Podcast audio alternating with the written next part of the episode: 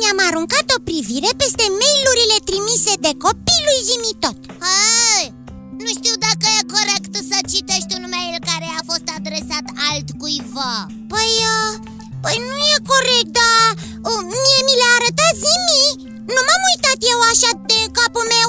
M-a interesat să aflu ce îl întreabă copiii pe Zimitot ha, Și ce ai descoperit? O mulțime de lucruri, Biții Dar ce anume?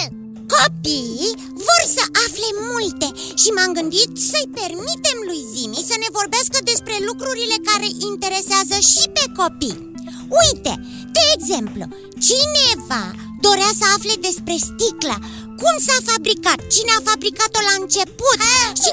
N-am nimic împotrivă Cu atât mai mult cu cât nici eu nu știu prea multe despre acest material atât de des folosit. Ia gândește-te, de la geamurile ferestrelor și până la monitoarele calculatoarelor Întâlnim sticlă peste tot. Da. E un material omniprezent Și noi nu l-am întrebat nimic pe Zimi despre acest material. Ah, ah,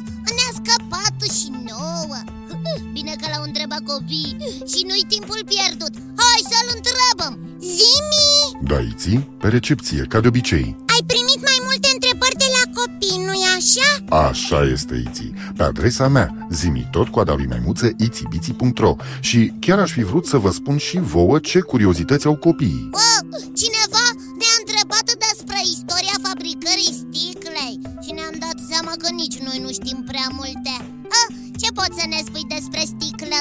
Inițiez secvența de căutare a informațiilor cu subiect sticla Iții, biții, Da, Zimi tot! nu vine să cred că nu ne-am gândit la asta până acum Este o istorie foarte frumoasă, foarte interesantă Păi, uh, ce mai stai? Te ascultăm? Se pare că în Egipt s-a fabricat pentru prima dată sticla Ah,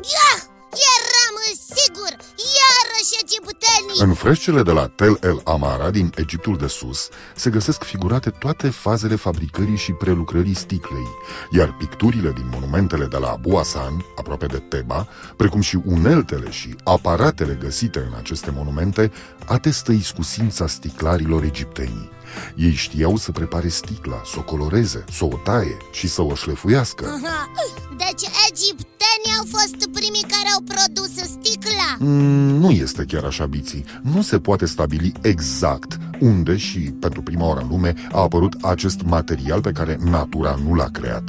Poporul egiptean a adus însă meșteșugul producerii sticlei la un nivel atât de înalt, încât, deși legendele pomenesc de alte meleaguri ca loc de baștină a sticlei, se poate spune totuși că este o invenție egipteană. Aha, am uh, priceput uh, Și pot să te întreb ceva Desigur, Biții. Dar din ce făceau sticla egiptenii? În Egipt se găsește din belșug, nisip și silitră. Uh, Iar cenușa unor plante ce cresc în Egipt conține multă potasă, adică de fapt carbonat de potasiu. Aceste materiale sunt componentele principale ale sticlei. Condițiile naturale ale Egiptului erau așadar favorabile inventării sticlei. Deci nisip, silitra și cenușa unor plante Cenușă care conține carbonat de potasiu Ai reținut în tocmai iții. uh, Dar la ce foloseau sticla vechi egipteni? Se pare că, în principal, o foloseau la bijuterii. Uite, de exemplu, brățara reginei Ahotep, care a trăit prin anii 1700 înaintea erei noastre, are ornamente de sticlă prinse prin topire în metal, iar colierul acestei regine este alcătuit din mărgele de sticlă. O mărgea ovală de culoare verzuie, găsită în mormintele faraonilor, a fost produsă acum 5500 de ani. Eu am auzit că de fapt fenicienii au produs sticla prima dată Da, Iții, există o legendă a lui Pliniu cel Bătrân, un istoric vestit. Fenicienii, care trebuie să fi preluat de la egipteni meșteșugul producerii sticlei, exportau în întreaga lume veche obiecte de sticlă de podoabă, precum și vase și flacoane de sticlă. Orașul Sidon era renumit pentru comerțul cu obiecte de sticlă. Poate de aceea s-a născut legenda originii feniciene a sticlei, legendă pe care o reproduce Pliniu cel Bătrân în opera sa. Uh, uh, și ce se spune în legenda aceea? Era tot despre sticlă Da, biții, tot despre sticlă. Și dacă aveți răbdare, vă pot spune legenda. Avem, avem! Se povestește că negustorii de salpetru, poposind odată pe malul unui râu din Fenicia, își pregăteau într-o bună zi prânzul. Negăsind pietre pentru a-și înălța oalele, ei folosiră în loc de pietre turte de salpetru din încărcătura căruțelor lor. Și din salpetrul amestecat cu nisipul de pe malul apei, sub acțiunea focului, ei au văzut curgând pâriașele transparente ale unei licori necunoscute. Și, de fapt, era sticlă. Aceasta este originea sticlei. De atunci, cum meșteșugul este iscoditor și iscusit, oamenii nu s-au mai mulțumit să amestece salpetru cu nisip și născociră ideea de a amesteca în topitură magnetită, cu gândul că ea va atrage sticla topită așa cum atrage fierul. Și tot așa au început să introducă tot felul de pietricele colorate, scoici și nisip de scoici. Ce legenda frumoasă! Pentru foc se folosește lemnul ușor și uscat și pentru topire se adaugă aramă de cipru și salpetru. Sticla topită este atât de pătrunzătoare încât până o simți, ea te taie până la os. Aceste mase se retopesc în cuptoare în care li se dă culoare, sticlă colorată. Apoi, rând pe rând, sticla se suflă, se fasonează la cuptor, se cizelează ca argintul. Odinioară, orașul Sidon era celebru pentru atelierele sale de producere a sticlei. Astăzi, în Italia, pe coasta între Cumeș și Liternum, într-un loc de 600 de pași în lungime, se culege nisip alb foarte moale. El se macină în piulițe și la moară, apoi se amestecă în el trei părți de salpetru. Amestecul topit se trece în alte cuptoare unde se prinde într-o masă care se numește amosilitră. Această masă se topește din nou și dă sticlă curată sau turte de sticlă albă pură, din care se poate face orice după aceea. Se sticlă Mă așteptam să fie mai ușor Nimic nu este ușor pe lumea asta, biții.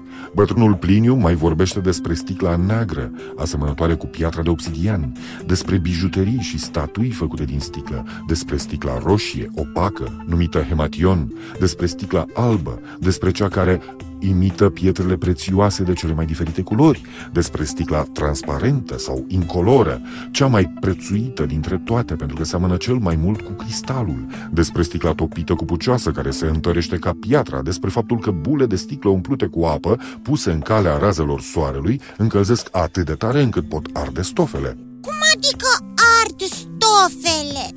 Pentru că, de fapt, iții, bulele de sticlă umplute cu apă nu erau nimic altceva decât un fel de lupe și concentrau căldura razelor solare într-un singur punct.